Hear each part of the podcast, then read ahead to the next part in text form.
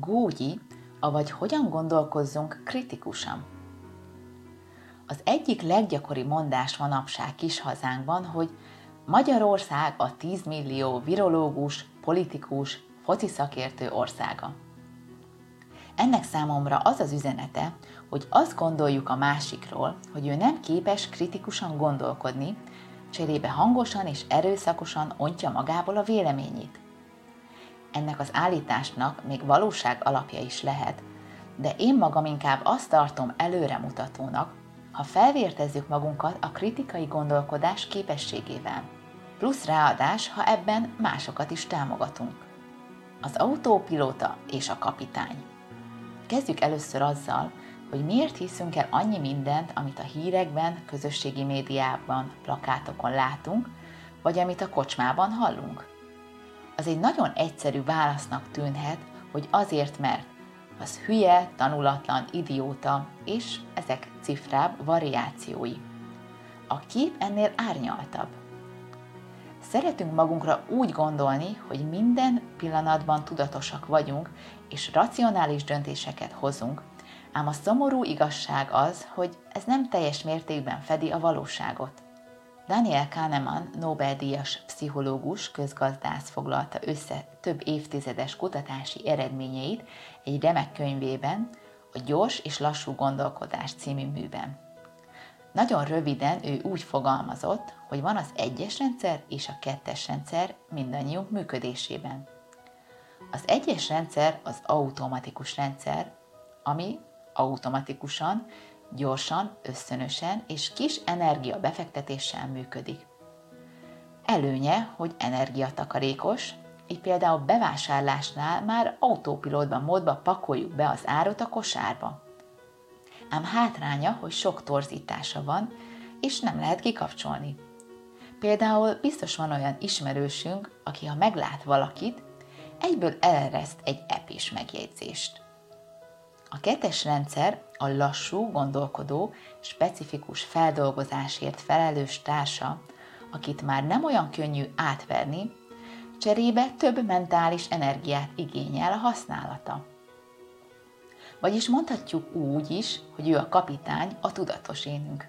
Például, ha ez az ismerős azt mondja nekünk, hogy nem érdemes pénzt félretenni, hiszen ki tudja, hogy lesz-e holnap, úgyis elinflálódik, úgyis csak valaki el fogja tőled lopni. Úgy se lesz sok pénzed, hiszen nem vagy politikus. Akkor ahelyett, hogy igazat adnánk neki, egy pillanatra álljunk meg és gondolkodjunk el a következő kérdéseken. Ki mondta ezt nekem? Ő gazdag, és vagy ért a pénzügyekhez? Vagyis mennyire hiteles? Milyen konkrétumokra alapozva mondja ezt? Ő gyűjtött össze már pénzt és ellopták tőle? Tehát van egy saját negatív tapasztalata? Vagy nincs tapasztalata? Csak ezt mondogatták neki kiskora óta? Van-e olyan személy a környezetemben, aki ugyan lehet, hogy nem keresett sok pénzt, de a félretett kis pénzéből tudott venni használt autót pár éven belül? Vagyis meg tudom-e cáfolni konkrét eseményekkel, személyekkel az állítást? Lehet, sőt valószínű, hogy vannak politikusok, akik sokat lopnak, de az mekkora hatással van arra, hogy én havi akár kétezer forintot is félretegyek? Konklúzió. Akkor tudunk jól funkcionálni, ha ez a két rendszer egymás segítve működik. Vagyis nem reális elvárás, hogy a bevásárlásnál mind az ötven termék hátulját egyesével elolvassuk, értelmezzük és levonjuk a következtetést, hogy mindezekből hány százalékkal fog nőni a koleszterinünk. De ugyanúgy az sem helyes, ha állandóan autópilóta módban vagyunk, és engedjük, hogy az egyes rendszerünk uralja az életünket, ezáltal mondjuk megfosztva magunkat a tudatos pénzügyektől. Rajtam kívül mindenki ennyire hülye? Tegyük a szívünkre a kezünket, és válaszoljunk magunkban őszintén a következő két kérdésre. Előfordult-e már velünk, hogy amikor valaki késett egy találkozóról, akkor mi magunkban nem túl kedves jelzőkkel illettük a szemét, például megbízhatatlan, lusta, kiszámíthatatlan, Béna és társai? Ám amikor mi magunk késtünk egy találkozóról, akkor arról a forgalom, a tömegközlekedés, a kevés parkolóhely vagy az anyós tehetett? Ezt a jelenséget a szociálpszichológiában fundamentális attribúciós hibának nevezik. Tehát, amikor a másik viselkedését személyes tulajdonságokkal magyarázzuk, aminek a fontosságát túl is hangsúlyozzuk. Még a saját viselkedésünket a szituációnak tulajdonítjuk. Vagyis ő azért késett, mert ennyire kiszámíthatatlan, én meg azért, mert negyven percig kerestem parkolóhelyet. De fordítva ritkán mondjuk. Vagyis, hogy én magam elég kiszámíthatatlan vagyok, de a kollégám csak a limitált parkolóhelyek száma miatt nem érkezett időben. De ez miért is kell a kritikai gondolkodáshoz? Különösen nehezebb élethelyzetben hajlamosak vagyunk ítélkezni, pálcát törni mások felett. Ennek az lehet a veszélye, hogy másokat lenézünk, még magunkkal szemben elnézőek vagyunk. Ezáltal nem halljuk meg mások visszajelzését, érvelését, és így nem tudunk párbeszédet kialakítani egymással. Konklúzió. Tudatosítsuk magunkban, hogy bizony mindannyian hajlamosak vagyunk erre a fundamentális attribúciós hibára, és ennek ellenére igyekezzünk embertársainkat egy érző és gondolkodó lényként kezelni, aki sok szempontból hasonlóan működik, mint mi magunk. De hiszen a doktor úr azt mondta, minden szakmára igaz, hogy vannak kimagasló, lelkiismeretes, a szívüket, lelküket beleadó emberek. És vannak olyanok, akik átmentek ugyan a vizsgákon, de a munkájuk vitatható. Természetesen első látásra, kihívásokkal teli megítélni, hogy ki a jó szakember és ki a kókler, de azért van pár morzsa a földre lehullva, amit tudunk követni. Először is van különbség a vélemény és a tény között. Tény például a gravitáció létezése, amit elméletileg és gyakorlatilag is tudunk igazolni. Ettől még bárkinek joga van állást foglalni amellett, hogy a gravitáció nem létezik, csak legyen hangsúlyozva, hogy ez egy vélemény. Ki az, aki az állítást megfogalmazta? Ő szakmabeli? Lelkes rajongója a témának? Vagy netán politikus? Van róla végzettsége? Felsőfokú vagy egy kétnapos gyors talpaló? Vagyis szakmai állásfoglalás esetén is rendkívül fontos a hitelesség.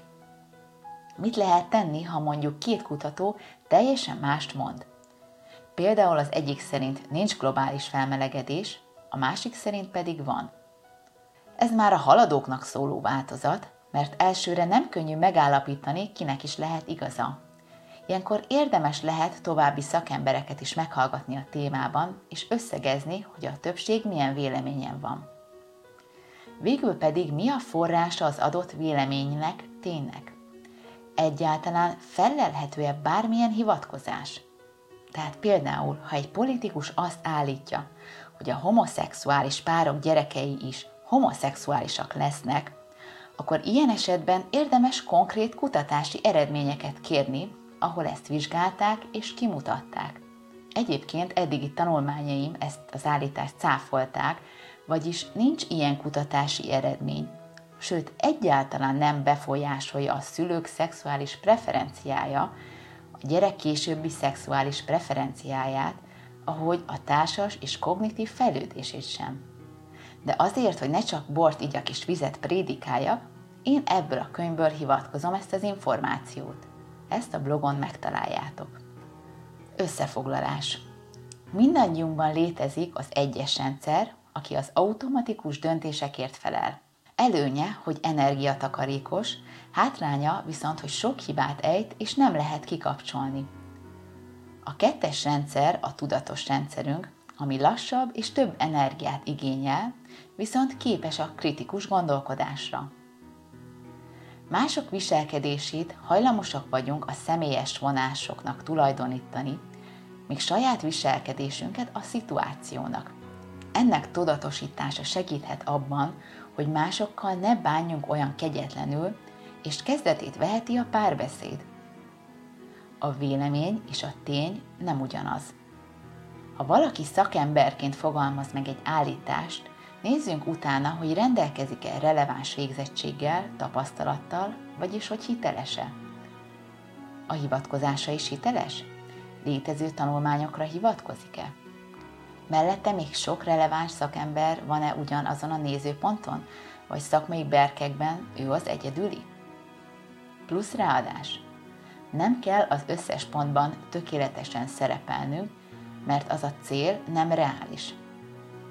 Első lépésként tökéletes, ha tudatosítjuk a hallottakat.